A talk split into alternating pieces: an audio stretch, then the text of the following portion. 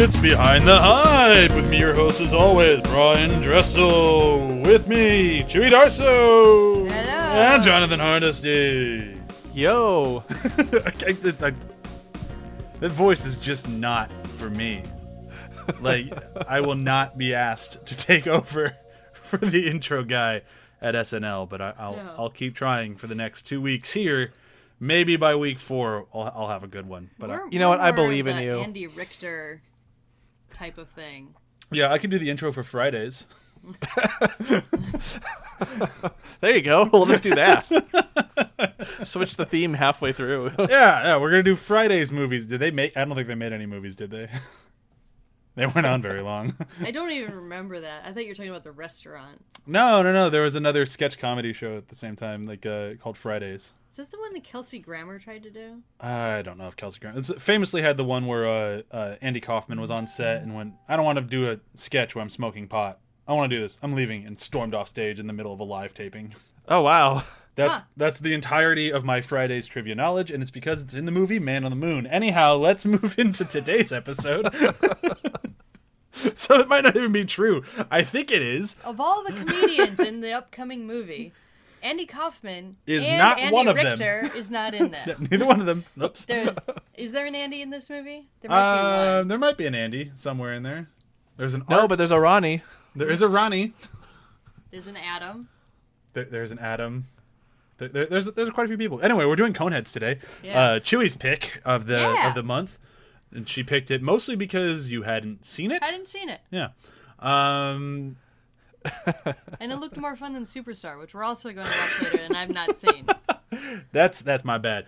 Uh, I wanted to go funny with it. You guys went and picked good movies accidentally for one of you. Um, spoilers in a This moment. This movie's great. This movie's actually pretty good. Uh, I mean, it's not good, but it's actually pretty good. Um, we'll get into it. Uh, I actually have a few where have they been doings this week. John, did you have any? Uh, no, but I did watch a few uh, Conehead sketches uh, Oh. earlier today, just to kind of get into the vibe and the inspiration behind the movie and stuff like that. I watched uh, one where the the three family uh, the Coneheads were on Family Feud. and, Okay, uh, that, that is actually uh, one of ours. We just watched that entire episode of SNL. Like we Yeah. figured that'd be a good way to do a where they've been doing. Just watch a whole episode. So we just Oh, watched nice. that entire thing. So we also watched that sketch. I thought it was pretty funny. yeah. I like the movie a lot more. Yeah, I gotta Yeah, say, yeah. I I've been going through a lot of like that was uh, you and I have the exact same way they've been doing. I watched I think four Conehead sketches today. Yeah. Yeah. Uh, and it's like, yeah, these are funny, but they all kind of overstay their welcome a minute. And uh, it's like once you get the gag, it's not that great anymore. Like they're fine. I can see why people liked them. movie's funnier. I still can't believe they made the movie. Oh When yeah, was the last time they had done a Conehead sketch? it was a while in between because like the entire cast was different. It's not like Dan Aykroyd was still on the show. Yeah. Like the most of the cast, well not most, a good chunk of the cast shows up in the movie. Like that's Adam Mm-hmm. Sandler, Daniel, uh, David Spade, all that. That was the cast, not not Dan Aykroyd or Jane Curtin anymore. Nope. Um, I also watched just one other one, unless you had another sketch you want to talk about beyond the Family Feud. Which one did you watch? I watched Family Feud, and then I watched the one where they went to see their neighbors with John Belushi. Yep. Okay, so we Yep, watched yep. the same ones. That's fucking hilarious. Without even planning it, that is Nope. great.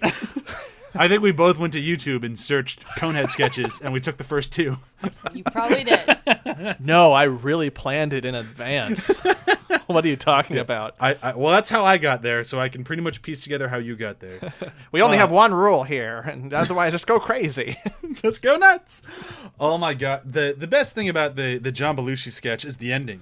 I, I didn't look into it. I don't know if if Aykroyd was supposed to dive out the window, but the uh, it, for the sketch, for those of you who haven't seen the one that we're talking about, basically they move into a neighborhood and uh, the John Belushi and uh, who's the other Gilda Radner um, ask them to come over to visit for the afternoon, and it's just kind of like, oh, they're aliens, not from France, and that's the joke. But at the end of the movie, Belushi, or the end of the sketch, Belushi pulls out this like hair dryer that's shaped like a cone head, like those old schools like uh, salon hair dryers. Yeah. And they're like, I'm selling these at home hair dryers, and all the coneheads stand up and scream and start to run out the room. But as they get to the edge of the room, Uh, Aykroyd dives out the window, and then all three of the cone heads go, or all three of them go out the window too. But the last one kind of gets stuck. Yeah, yeah. And Belushi and Gilda just lose it. like the rest of the sketch is just them like with hands over their mouths, just clearly laughing, just saying their lines just for it to end. Like, can this can this be over now? get through this. That was too funny. yep. uh, I'll have to watch this later. it's pretty funny. the The other thing that I, I felt that I just had to do because uh, we didn't do it last week, and that felt like a huge misstep, is I went back and I watched a Blues Brothers uh, appearance on SNL, uh, the one where they sing "Soul Man," and uh, it's pretty much what you'd expect from uh, if you've just seen the movie, you've never seen the sketches. It's just it's just like the end of the movie. It's just one of their performances. They come out, they come on to the dun dun dun dun dun dun. Da, da, da, da, da, da, da, da. Like same music brings them on. Uh, they sing their song. They have the wacky dances. They play the harmonica. It's pretty much what you expect. It's just a song I knew, but it's fun. Yeah. It's always fun. Like they are incredibly engaging, fun people. And that's why they got the first movie. Yeah, it totally makes sense. Yeah. Yeah, I, w- I wish I could uh, get a hold of the uh, album notes because they actually did an album too. They've where done a they, few. th- Yeah. where they work on, on the show note or on the sleeve notes or whatever. They had actually some of that backstory stuff that you get in the movie. I was like, what a cool idea! Just to kind of spring up from this. Yeah, It's just yeah. I, I really dig the Blues Brothers. They're they're pretty cool. Um, Hot take. Yeah, but today is about coneheads. Coneheads. or as I, I titled our, our, our episode just because I'm funny, Pyramid Feats. Um, I crack myself up. Uh, we enjoy mass quantities of humor. I really quick uh, summary of the movie. Chewy, you picked it. Summary of the movie. Uh, the beginning of the film starts much like most sci-fi films, uh, with a spaceship close ups of someone piloting a spaceship and then crashing. Uh, and it turns out they crashed into Earth. They were supposed to take over Earth, another, you know, typical sci-fi thing, and they failed to not quite so humorous ends at the beginning of they just need to go live a life. So this movie's all about how the Coneheads just accidentally end up uh, living the American dream. You know, Yeah, it is kind of just uh Oh, we crash landed here. We want to leave. Well, you have to wait seven. Uh, seven something. Zerls. Zerls. which we don't really. Under- that's definitely more than seven years. I think it, it ends up being like sixteen Earth years. Yeah, Ish. something like that.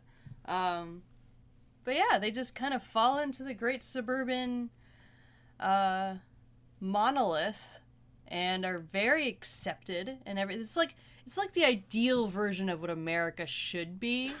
Except Welcome. they except the like they still have like the weird people who want to control immigration constantly, but then everyone else is about as accepting as you could ever be.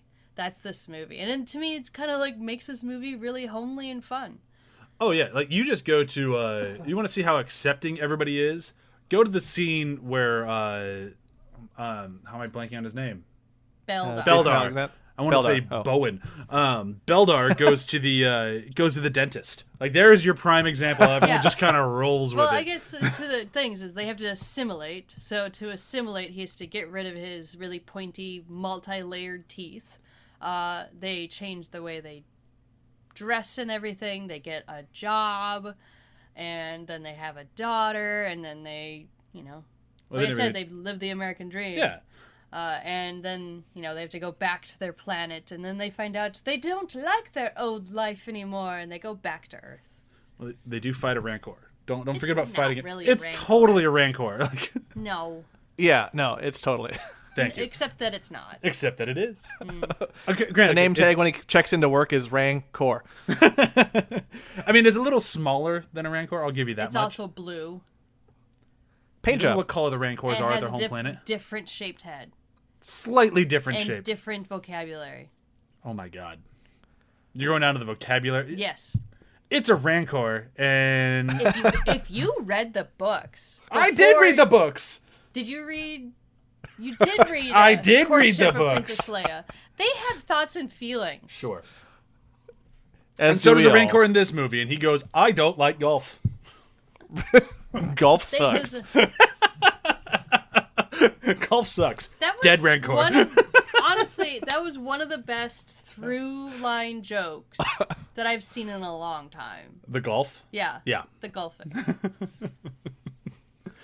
There's just like, just kind of getting into the movie. There, there's something about this one, like, I, I- and I'm not really sure what it is, uh, and we'll, we'll try to figure that out as we go today.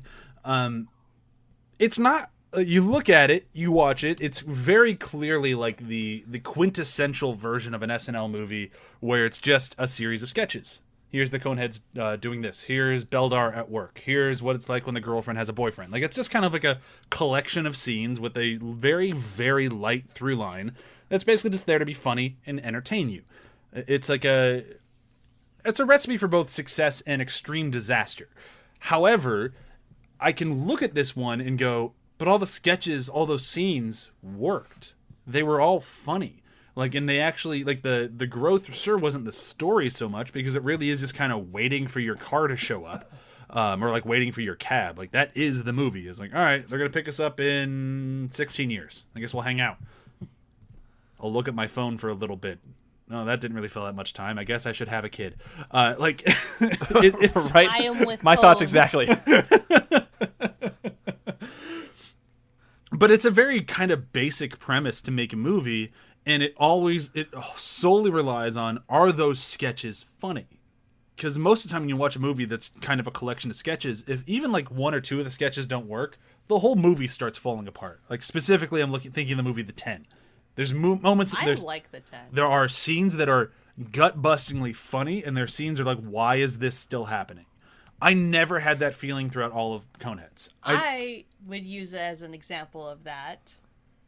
Napoleon Dynamite. Sure. Yeah, that's a, a very good example of that. Yeah, I don't think Coneheads has that problem. And it feels No. like when you look at the reviews, like people thought it did when it came out, but the movie really didn't age poorly. I had a good time watching it. I love watching Chris Farley in I think anything. people would like it more now than they did then because back then they since they actually had sketches of coneheads people had ideas of what they would be Sure. that and originally blues brothers since they were more of a musical act weren't held down by any preconceptions of what they would have been outside of that Yeah, never I don't I mean, I guess I could be wrong. But I don't think Dan Aykroyd ever said on SNL as uh as Jake um not Jake. that they were orphans Elwood. Uh, no, no, no. That they're on a mission from God. Yeah, like I don't Right. think that ever came up in the show. Like that was all for the movie. Whereas this one, yeah, everything here came from the show for the most part. Like the whole like we're from France. yeah That's from the show. But they, I since I haven't seen a lot any of the sketches other than the one, Mm-hmm. I just assume that a lot of people, especially because it had that suffering of time, Oh yeah. of nostalgia.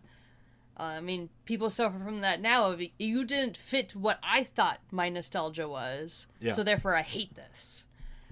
Well, and that's kind of why I was I was glad to be able to watch some of those sketches before even talking now about it because my guess is that yeah, all those moments in the sketches are pretty similar in the movie, just different in our our kind of distance from the actual from SNL, the sketches that they're in, I think helped a lot and is going to help this age even better as time goes on because like you said Brian, those sketches they kind of overstay their welcome about two thirds of the way in. Yeah. And then you kind of if you've experienced all of those and are really into all those sketches the movie are like those sketches kind of strung together. So you could i could see getting a little bit burned out in the moment in the era of coneheads a bit. It's like oh okay yeah this is expected. They're from france and expect like you, And you could it's not feel live that. TV, so they can edit around the "this has been going on too long."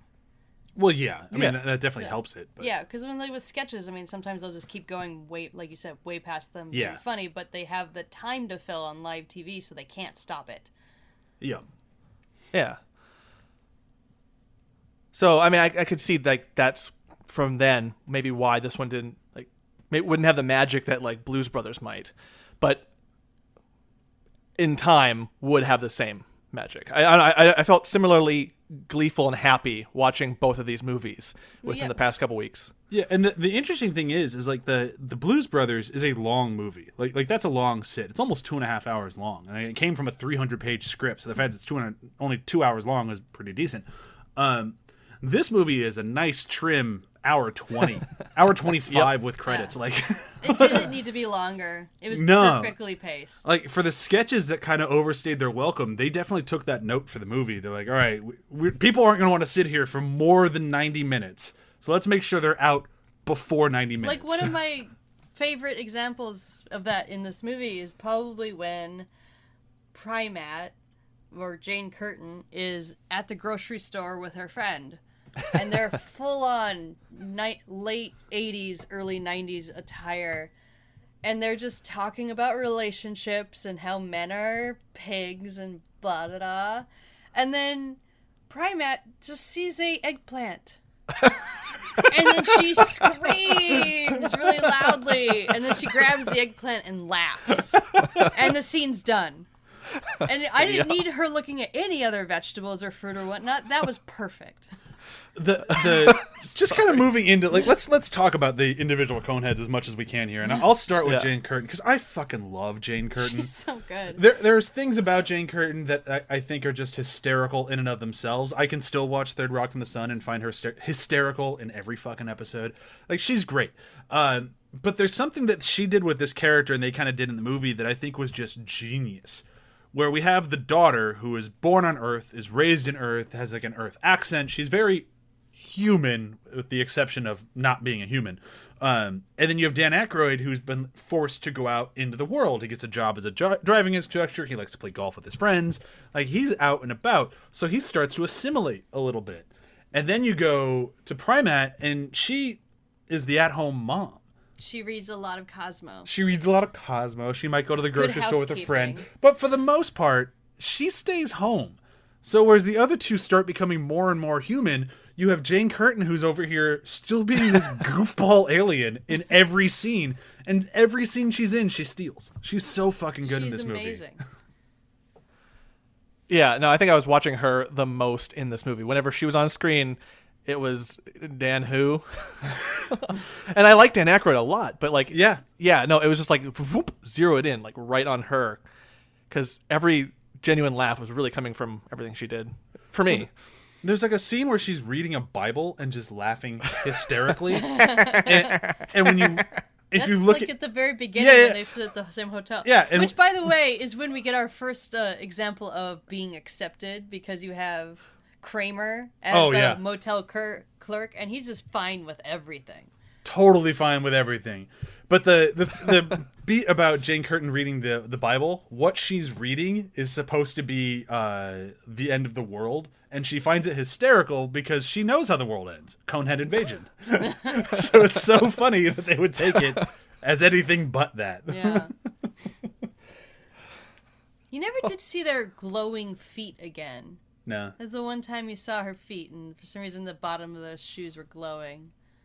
There's a lot of just sight gags that just kind of Yeah. happen once and go away, but I'm kind of fine with Like it. Like him eating the toilet paper. Him eating the toilet paper, Eating the the soap, daughter, the toilet paper, and the sandwich that she just. They eat a lot. I mean, eat a that's that's established throughout the film. That's true. I weirdly enough forgot that I've been quoting this movie when I, I, for a while there I would say eating mass quantities, and I didn't ever, and then for a while I forgot why I would say it that way. I was like, why do I keep calling this mass quantities? And then watching Oh, it, I'm like, oh, this. That happens to me with shameless plug for our other show, Frisky Dingo. Every now and then, I'll just say something like, "Where did I come up with that?" And then when I go back through Frisky Dingo, I'm like, "Ah, that's it. This fucking show." Um, I just want. I know I've seen in other movies characters just blasé like eating. uh The word just left me. bananas. The stuff in the walls. Oh, fiberglass. Not. Well, it's made out of fiberglass. Insulin? Insulation. Installation, not insulation. Insulation. Insulation. where Prymaat is eating just casually. They don't even pan to it or anything. It's just one little on the side sight gag that she's eating the insulation in the walls of their trailer. Oh no! I, And I'm just like, that was so easy to miss. I, I did and- miss it, unfortunately. Oh man. And then I just think back, I've seen that in shows and other movies. People eating insulation, but they make a point about it. So I'm like, were Yeah. all these things like making a reference to coneheads? That'd be hysterical. Probably. And then even the the gag with the vacuum, I was not ready for. it. I forgot in this movie that the, the vacuum that gag. the trailer. And I remember seeing the trailer growing up. and yeah, I, I had- remember that in the, I remember that was in the trailer. Her uh, the daughter eating the sub was in the trailer. You remember this trailer very well. I don't remember the trailer at all. I because I was fascinated by Coneheads, but when this came out, I was like ten years old. Yeah, Because this was what year was this? Uh, 93? I'm thinking 93. Uh, 93. yeah, 93. Yeah, Yeah. so I was ten. Yeah. And my parents weren't taking me to this movie. I I was seven, and my dad didn't take me to it. He did rent it for me to watch at home, and we watched it together. And I want to say five minutes in, my dad was just in a bad mood. Yeah. Your dad doesn't like absurd things. no, I don't remember where my mom was, but my dad was just not into it. I remember like this is so funny. And I look at my dad, and he's just arms crossed, just like, it's like, "This not funny. I can't say he's wrong, but at the same time, he's very wrong. It's hysterical. It's but it's so absurd. It is nonsensical, absurdist humor, and it's true. Like you have to really let go of certain things, and if you're not capable of that, then you're not. It's like when we played apples to apples with your dad, and he couldn't handle us sending like the completely incorrect uh, cards. That's why it's funny. oh my god! All right, uh, let's move on to the daughter. Uh, wow, what was her name again? I was convinced she was played by. Uh, I just forgot her name from Who's the Boss. Alyssa Milano. Alyssa Milano. I was convinced she was played by Alyssa Milano. It's not Alyssa Milano. And yeah, that's what I learned. Yeah, it, it's definitely not Alyssa Milano. Where where is she? Uh, Connie Cone. Go back up. Connie Conehead is Michelle Burke. What else do we know Michelle Burke from? Uh, Michelle Burke is famous for uh, the only other movie that I know off the top of my head is Dazed and Confused, which is funny because in this movie she's friends with Joey Lauren Adams and Parker Posey, and in Dazed and Confused she's best friends with Joey Lauren Adams and Parker Posey. Really? Yeah, I didn't even notice who her friends were. I didn't notice it was Parker Posey. and Joey Lauren Adams, And who's, who's- also in Dazed and Confused. Who's Joey Yeah. Lauren Adams? You know Joey Lauren Adams. Uh, she was also in um, Mallrats, right? She's right? in Mallrats. She's in Big Daddy. She's in. Uh, Yeah. Oh, weirdly, blonde weirdly girl. enough, Yeah. I always see Joey Lau- Lauren Adams' Guys, name in the credits. You want me to remember who she is? Biodome. oh yeah, Biodome. I forgot. Come on. Forgot. We have to do a, month on Pauly Shore at some point, You just, for Chewy. Play to your audience. you're looking at me and you're Uh, Mallrats. I still well, no wait, I've seen Mallrats once. Yeah, you, yeah. I say. I'm pretty sure you saw. I've seen Mall rats once. And Uh, I'm pretty sure you saw Mallrats. I said once. Is that a joke in Mallrats? No, no. It's just I could see how annoyed you were getting every time I said it. So I had to keep It's a. Brian a Brian joke. Oh, and I finally realized where I knew Gladys Johnson, the driving student, from. She's uh, Maroney's mom in 30 Rock. For the longest time, it was bothering me. Like, why do I know this woman? because she's a woman who's obsessed with aliens in two different properties with Jane Curtin. Was she in Yes, 30 she Rock? was. Oh. I forgot that one too then. yeah, she's in Third Rock from the Sun. Yeah. Um, But mostly I remember as the mom to, um, I'm forgetting her name on 30 Rock. This is the episode of Chewy Can't Remember Names. This is the worst podcasting ever.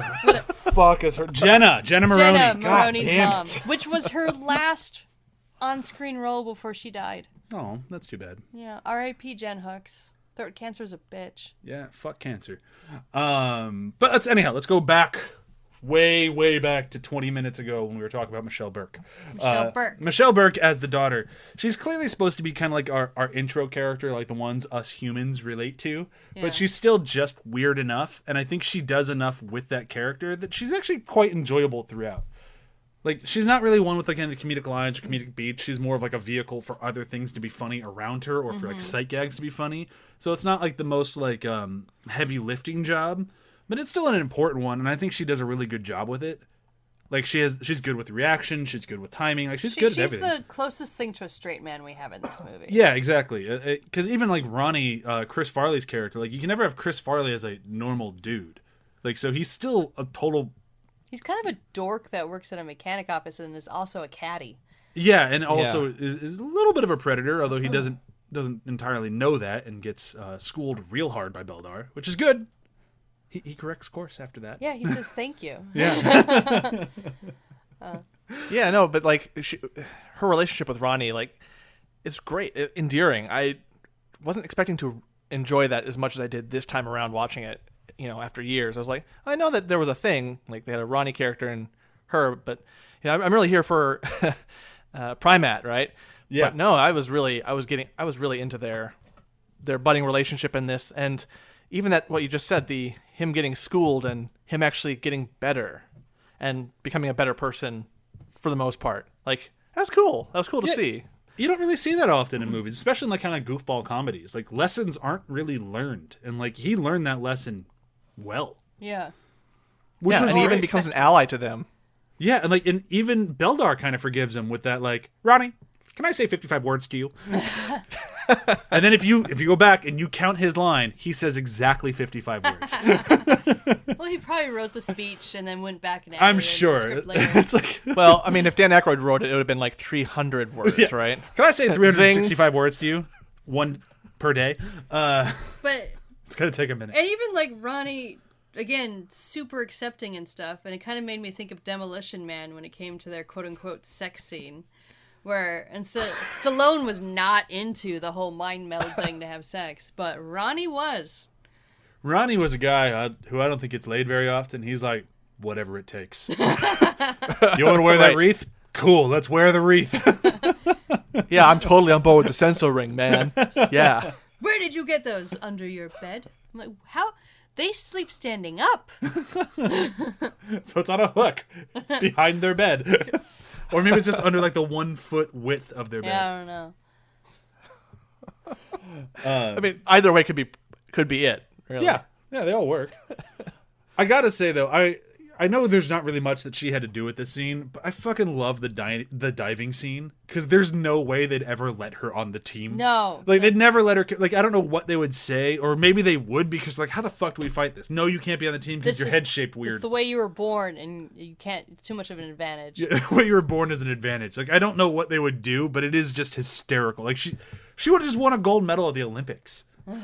like that's how good that dive was.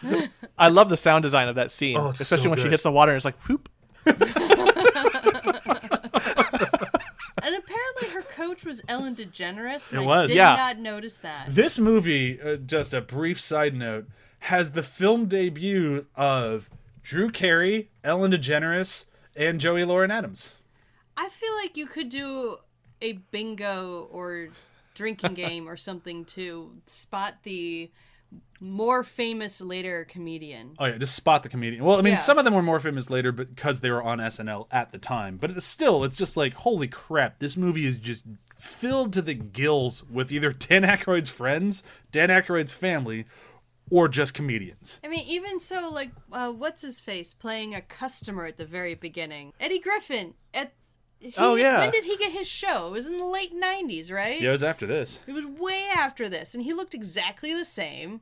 I don't think Eddie Griffin ages, and I hmm. was just like, "Can we?" I. No, he's I, a Highlander for sure. I want him to be in more of the movie. He was just a random customer who got his one scene. I mean, even Sinbad's in it for a minute.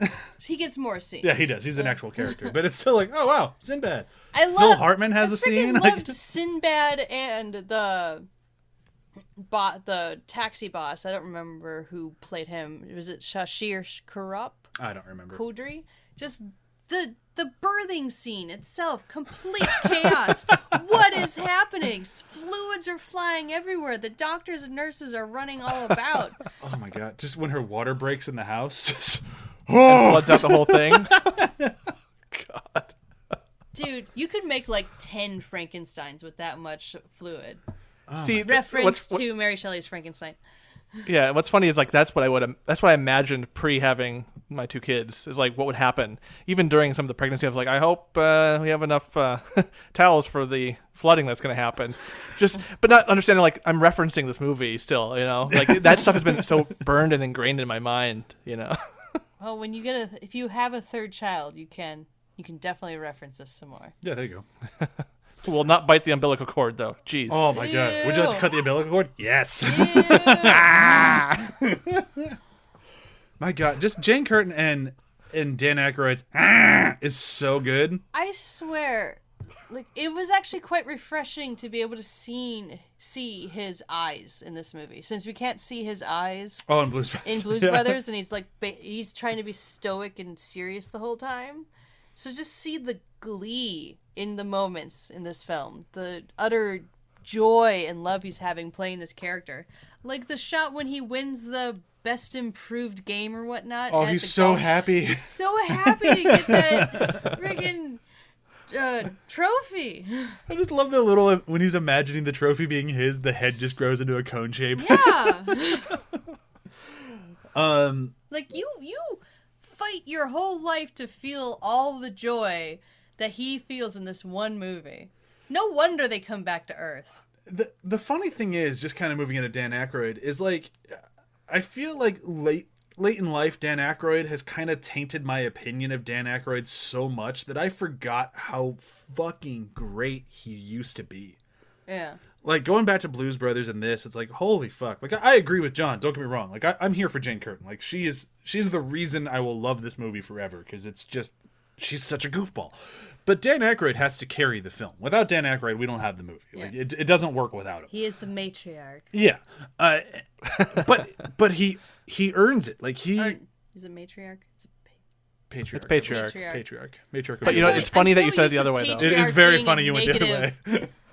Because matriarch is so positive and patriarch is so bad. Uh, uh, no, I, I liked your joke the other way. I thought you were joking. Me too.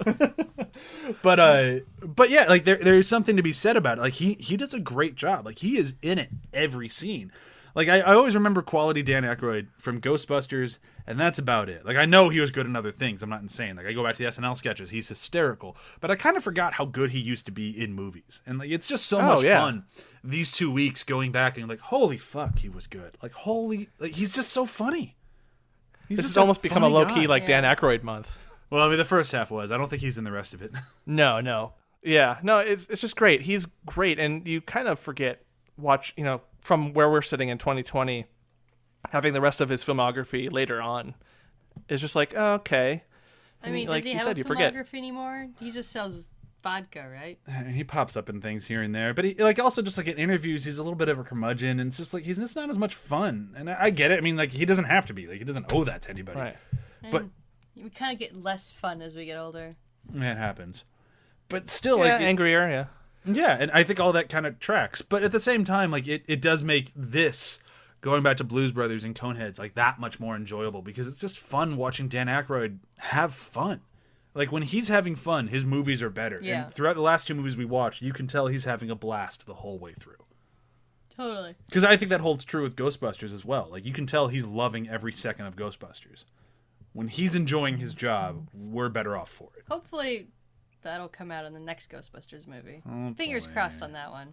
I'm not even crossing any fingers. I don't even care. Uh, Ghost, Ghostbusters was a thing, and it was great, and now it's not.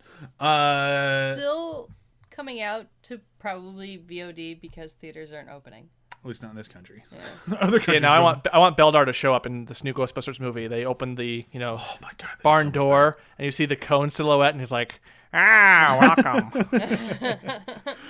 Oh my god. And- And just like little things, like when I made the joke earlier about uh, his family being in this, his daughter is in the movie. She plays the young version of their daughter. Uh, and the only reason that was is because she was so obsessed with the conehead makeup and costume when she came to visit the set, she wanted one of her own. And they're like, well, why don't we just put her in the movie? Then she'll definitely have one of her own and it'll be perfect. Yeah. so they did. That's amazing. it's so good. Um, but beyond like the title cast, we still have a whole bunch of other people that show up in this thing, and we have everyone from active SNL members to previous F- SNL members to cast members of Fridays from earlier in the show, um, and I think even somebody from Second City, maybe. The Canadian guy, Dave Thomas, he wasn't on Second City, right?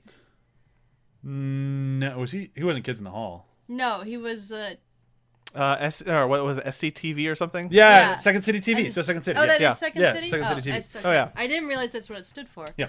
So yeah, Dave Thomas. He was never on SNL or Yeah. any of that, but he plays the High Master. He's so fucking funny. Yeah. Man, when Dave Thomas is on, he is goddamn hysterical. He was a great comedian. Oh my god! Like even going back to like Rat Race, like he's got a very minuscule part, but he's hysterical in it. I like Dave Thomas. Um, I like Dave Thomas. I David Spade cracked me up the whole way through. Like he was just I forgot he was in this. I did too until we started watching it, and it's like he's just basically playing his character from Just Shoot Me before he was on Just Shoot Me, but it worked. He's just kind of a, a wormy little assistant guy. And I love how he just even on the Conehead's home planet, he still worms his way into an assistant assistance to power job. Yeah. He's, Yeah. he's very very good at it. He's- I got gotta this. I got your this. Positions, man. Why don't you just hand it to me? He's having a rough day. I love that line in this. Oh my god. Uh, but there were people like I didn't even like really notice. Like I, I didn't catch Tim Meadows. Like I, I knew where he was because I'd seen it like in those. Did you know so and so was in this movie? He So- was athletic cone. yeah, I think he gets. He's like one of the first ones killed off by the Rancor. Uh, yeah, yeah, he is. Yeah. in the Rancor. It took scene, me a right? second. The scene with the Yep, Rancor. the Rancor scene. Right, right. I had to Ryan's pause that just Rancor scene me. and rewind it a little bit. because you like and then Rancor so forward on much, the- right? Yeah. You just wanted to see more and more Rancors. Yeah. I had it playing on No. three screens, so there's three Rancors going at one time. I uh, had an extra wide monitor to watch the Rancor scene in, in like a wider depth. I'm gonna try to find something that bothers you like that. Should just do the whole episode on Rancors. and about how this is a Rancor. I'll stop. That actually that is a great idea for a month of uh, our podcast. Just the Rancor month, and it's just a month of you know strife. Oh, fuck. There isn't a lot to go on with Rancor. I guess we can read a book. Hmm. Everyone should go read The Courtship of Princess Leia. It's not the best of the pre-Disney books, but it is a lot of fun. I actually, like, I, I'm shitting out a lot. I actually really enjoy the book. All right, what have we missed in this thing? Uh, is there anything particularly notable about the production design in this? I know there were, um, at least according to the IMDb trivia, there were subtle nods to France throughout their house, which I did not catch, but I also wasn't keeping an eye on. I'm not really into French stuff, so I Oh, wouldn't okay. catch that so much. Uh, I mean, the decor was delightfully like they captured the feeling of them becoming a American nuclear family. Yeah. Like they really like cemented the idea that they just somehow simulated perfectly with all of the design aspects, with the clothing, with their choice of jobs, with the design of the house and everything. Fuck, with, with their Halloween costumes. Like, just Yeah. their Halloween costumes. She's she's lipstick. She's he's, lipstick. He's Abe Lincoln. he's Abe Lincoln, and uh, the daughter is a princess with a big hat. Like, it's all so perfect. Uh, The one thing that we didn't talk about is, do they poop? No, they they, they 'Cause get you rid of waste some other You way. you get you see the one thing of uh, Beldar going into the shower and hanging out with the dudes. He's got these little nubs where normally Uh, Shrek butt nubbins on would his be. butt? Yeah. Yeah. And You- then he has no butt crack. You know what they do? They use the three shells. They use the three shell. Yeah. Is that where that comes from? Yep. Is that okay? I mean, this is in the '90s, so that is the future. It could work. Yeah. uh, yeah, that's. If everyone poops, how do coneheads poop? Maybe that book was wrong. well, that book hasn't seen. Coneheads. yeah. The, the book should be retitled All Humans and Most Mammals and, well, reptiles too. And, well, I guess fish. And everything but coneheads poop. that, I, that is the full title, by the That way. is the full title of the book. It kind of gets lost in thought halfway through. Mm. I like long titles. Sue me. Uh, And, oh, and I also just love that Beldar has the perfect work and home balance. He is an amazing employee while still being attentive to his family. oh my god, I, I love how much people just love working with him. Yeah. He's the best Yeah. employee. His cab always smelled kind of sweet. I just Yeah. love the. I need you to work. Uh, I need you to work in tonight. Okay, but this is the last third shift in a row. It's like- he's just ready to go. Oh Yeah, no, I, I didn't even think about that until you just mentioned it. Just, it's kind of neat to see that. Like, he's not just some schlub. He's actually doing a great job at everything he does. yeah. And it's not played for comedy in the same way that like Be all that you can you be, might man. do. no, he, Yeah. he's a pretty sincere character. Yeah. in a, the most non-sincere goofball movie. I, I enjoyed rewatching it. I've enjoyed talking about it. This movie's just climbing my ranks. Sure, it's not the comedy classic that Blues Brothers was, but it's a pretty good movie. There's no reason for this not to be appreciated. I don't. Yeah, That's why like- I was like at the very beginning of this podcast. How we all agree it's aging wonderfully. Once you can get past the nostalgia our parents must have had for the skits, and since we didn't have attachments to those things, we can just appreciate this movie. yeah, like it's widely renowned as like there's two good SNL movies, and it's Blues Brothers and Wayne's World, and that's it. I happily throw this one in with those two. Yeah. Like I think it is right there with them. I think the quality is there. I think the, the comedy is there. The chemistry, all of it works. I, I, I throw it. I mean, it might go Blues Brothers, Wayne's World, Coneheads, but I- Right. it, it wouldn't be Yeah. like oh. that. Wouldn't be a slight against Coneheads. Let's just. I I'm- I'm tried thinking that Night at the Roxbury was going to be a fun rewatch, and it was not. Nope. That is one of those examples of a series of sketches that does not work. Nope. Luckily, we still have Superstar coming. I'm sure that's going to be a good one. I mean, it's Pat definitely did not age well. Like No. this entire premise im- imagines that it's funny to make fun of trans people or non-binary people Yeah. or probably all of the above. Yeah, yeah, that movie. There's a reason we're not doing it, Pat. that might, those might be one of them. Uh, Yeah, I no, I- it, it's- it's weird because I've been reading a little bit, just a little bit on the reception, and just how harsh everyone was at the time. Like, like, yeah, just seeing like one half a stars out of four for Ebert, and uh, just the general negativity about the movie, and then how we're coming at it, even like from our generation of just. It started off pretty fun, and then it's only gotten better for us. It's weird to see that. For me, it's kind of, yeah, a little bit jarring. Yeah, and then like you look at the director. We didn't really talk about the the crew really at all for either one of these. Oh, we did a little bit last week because the director was super important. But Steve Barron, he's had a, a like a varied career to put it mildly. Like he's been all over from like TV to documentary to this, that, and the other. But he's also done like big things. Like he did uh he did the first Teenage Mutant Teenage Mutant Ninja Turtles movie. Like that that was Steve Barron. He did uh uh what was the other one? He did one that you really liked, the miniseries. The Merlin miniseries. Merlin! Yeah, like that's campy as hell, but it's still fun. Like I'll make fun of it to the end of the day, but it, it's still a fun thing. Like he's done a ton of that sort of stuff. Yeah. He did Bowie documentaries. Like I'm looking at his IMDb right now. Um, he's done a bunch of stuff, so he's not a bad director. So I, I, I guess I get what John's saying. Like I don't get where the negativity is coming from. I feel like this one is just like, well, Blues Brothers worked, so they're just throwing anything at the wall and seeing if it sticks. So I'm going to go in expecting to be horrible, and it was horrible. I don't think anybody gave it a shot. Yeah, and especially the the line that was really standing out to me in like extreme bold as I read it uh, is in the Ebert review where it's like dismal, dreary, and fairly desperate. And I think maybe in the moment, at the time, that could have been how a lot of people who are more versed in film during that time would see that maybe as such. But from now, from here, 2020, looking back and watching the movie, it was opposite of those words.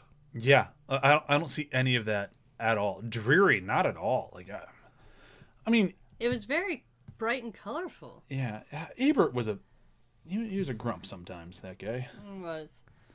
Um, Yeah, but but uh, like but just even seeing that and just trying to apply it, even try to come from that point of view to it, of something that like oh this feels like SNL's just cashing in. I mean we have some of these complaints about modern versions of things, and it just it's interesting to see it from this angle where the, the time has done all the work of really rearranging how people think about it. yeah, I, I don't think this one was deserved any of the hate that it got, but oh well. Oh well, indeed. it's still out there and it definitely deserves your time but speaking of time we've been going through quite a bit of it so uh let's move into favorite moments favorite moments favorite I moment think I said mine. what's yours The grocery store when she sees the eggplant. the thing is you, I like to think she does that every time she sees them in the grocery store. The thing about that scene is that as soon as you're done describing it i forget it. I don't know what it is about that scene. It just doesn't stick with me. But as soon as you mention it, i'm like fuck that was a funny scene. That was a very funny scene. Because it's just they're just talking, talking, gossip, gossip, housewife bullshit. Uh, I I think mine's a little bit more of a somber moment. Um, not that it's somber. But I think it's got to be the uh, the Dan Aykroyd lesson that he gives Chris Farley, and it's just not even like really what he says or how he says it. It's just like the the physicality of it when he just walks up, peels open the top of Chris Farley's car like it's a can of sardines, yells at him, and then bends it back into place. Like I just I really just enjoy like. we've seen so many different movies and so many TV shows and yada yada yada do all of the like the dad being the physical like I'm gonna hold a shotgun while I'm talking to my boy- girlfriend's boyfriend or I'm gonna like talk about the shovel I have to bury bodies in the backyard. Never has it been I'm gonna go peel back the hood of his car and talk to him and then put it back. Like it's just such a a different way to do a very old joke and I, I really enjoyed it. Um, yeah, that, that one was mine. John, what about you? Uh, yeah, I'm going to go with a, a, a slightly more subtle moment, relatively speaking, but one that wasn't a special effect because I, I, I really was amused by the eating segments. Oh, sure. And the like where they have to move them out, like use the makeup to expand the mouth and all that, even the like special effects. But when they get down to breakfast and Dan Aykroyd just shovels what was it like ten or fifteen different Eggo waffles Yeah. into his mouth, just one after the other, and I'm just like transfixed by that scene, and it was great. It was just a great subtle bit of physical comedy that was I'm impressed, but also Yeah. very amused and endeared by that scene. Oh man, it's a good one for sure. Um, God, double features this week is going to be a little difficult. I think I say that every week, but I feel like this week might. I already have mine. Well, now I guess it's not going to be difficult. I take back everything I just said, except for that I think I say this every week because I'm pretty sure I do. Uh, what's yours? Not another teen movie. Oh my goodness, no. Okay. Double feature. I mean, I, you're you're totally right. They'd go It's- together very well. So many people don't appreciate how good that movie is. How good Captain America is in that movie. How good everyone is in that movie, and how many people are in that movie. That's fucking. That is very true. There's so many actors we love today that were in that movie, and they did not get the love at the time. No, And just that movie just takes we have some Dan. We have Captain America. We have Randy Quaid. End of list. lots of other people. so many people. List All the all out best right now. Supergirl's sister. She's also there. I never remember her name. Yeah, I can't remember the last name. I know her Um, as Alex Danvers. Yeah. but it's just one of those movies that the first time I watched, I'm like, whatever. It's just it's another movie about these other movies that is probably not going to be good. And then it was, and then it turned out to be one of my favorite things to watch whenever I just need a pick me up. I mean, out of all those mock you movies, I'd say it, it might be the best one, which is weird because Scary Movie kind of kicked it all Oh off. yeah, But if I'm going to, I'm totally going to watch not another more before I watch uh, Scary Movie. Scary Movie Yeah. Because it doesn't. Re- I mean, it has gross out humor It's a in ton it, of gross but out. it doesn't rely on it like uh, the other one does. Well, we'll get into those comedies in some other month when I do, like, I don't know, parody month. That'd be Yes. a rough fucking month. It'd be a lot to choose from. We'd have to do Meet the Spartans. Um, Oh, Yeah. Month of depression. Woohoo! But either so, I think watch Coneheads. And you know this just got thrown not on the in- calendar somewhere down the line, That's right? fine. It just happened. Because there's, Yeah. I think their their level of absurdity and Americana would work well together. No, I, I, I definitely see what you mean there. Uh, John, what about you? Do you have one? I'm still kind of mulling. Uh, I'm going to go with uh, something that's maybe not as absurd, but has a few of those moments where you're like, oh, look at all those people in here. Uh, 10 Things I Hate About You. Okay. And it's going to be like, I like kind of shifting gears when it comes to a double feature like this. So you've got something that's super absurd, and then I want something that's uh, like 90s funny. But like, you, I want to shift it, like shift it a little bit. And I think having a lot of people you recognize later from movies later on and things like that. And yeah, I, I think those would pair interestingly. Yeah, I could definitely see that. Uh, my, mine's gonna go a little bit of a different way, and uh, it, it seems a little on the nose, but let me explain. I'm going with Men in Black. Uh, I feel like it, it they'd work I get it. well. I, yeah, they'd work well together. Um, that's why I said it'd be on the nose. They but would end up hiring Beldar to work at the oh no, I want that crossover. But the the reason why I think it's like they they go to be- go together better than just the on the nose aspects is I think Coneheads has aged very well and might be a better movie now or better received now than it was when it came out, and I think Men in Black has gone the exact opposite direction. Like watching it now is kind of I don't want to say a chore, but it doesn't really make me laugh like it used to. Like it's just kind of like everything's just kind of fine. Like I, I turn it on every now and then because I loved it so much when I was younger, but like it doesn't bring me back like that. Like oh, I was young Joy. So like it's still not a bad movie. It's still in, in entertaining. But I think just the idea that these two go together very well, and that added like this one got better and this one got worse, makes for a very interesting double feature. Just throw more Yeah. layers Yeah. into it. Uh, that's it. We did it. Beautiful. We cone headed. Yeah. Uh, We So consumed mass quantities. we did consume mass quantities of humor. Um, I wish I had mass quantities of chocolate. no, we I don't. We don't. Um, next week we have what is largely considered the other good SNL movie, even though this week we totally just debunked that nonsense. uh, and we're doing Wayne's World. Uh, special guest coming in next week, Mr. Brock Holiday from the Damage Boost podcast. Oh, When- sweet. When we mentioned that we were doing SNL movies, he immediately messaged me and went, uh, "Are are you guys doing Wayne's World?" And I was like, "Yes, we are, Brock." He's like, Yeah. "That'd be cool." And That would be cool. would you like to be on the episode, Brock? Yeah. I think when he shows up next week, you need to talk to him in his voice. You need to let him know. Stairway to heaven is not allowed. No stairway. Denied. Denied. Oh my god. So next week's just going to be a quote run for Yeah. 30 minutes. Pretty much. I don't yeah. even no, that's all a be saying is gun, let alone multiple guns to necessitate an entire rack. Uh, I can I can do. Where would I get a gun rack? Fuck, that is a funny movie, and I really look forward to watching it sometime over the next week. But until then, we have a whole bunch of plugs we can talk about, uh, including this show and every other show on the ATH network at athpod.com, uh, including our new show, Welcome to You Are Doom, the Frisky, a Frisky Dingo podcast, which has now had its second episode. This week was edited by Trey Johnson, and uh, I forgot to throw in the credits. I had a whole plan to throw in credits, and then I just didn't, so I apologize. But that was the only thing that changed from the first week. Trey Johnson, thank you so much for editing Thank our you. episode. It was wonderful. Thank you very much. And he did a great job. So please listen to episode two. Episode three will be coming out shortly, probably on Monday if everything goes as according to plan. Uh, Chewy, what you plugging? Superstore. John, what you plugging? Demon Days, the other podcast on our network. It's good. It's good. it's your show. You should sell it a little better than it's good. I was trying to go like simple, quick and simple, like. but no, it's great. It's an actual play tabletop podcast, and we're having a great time. Up to no good, as usual. I mean, it's every week is a it's it's a doozy. And this week, my, my voice is hurting a little bit more from the intro, which makes no sense because it wasn't that dramatic of an intro, but for some reason, it's just it's still in there Yeah, no, I didn't try to. uh in my throat. yeah, I just, Yeah, no.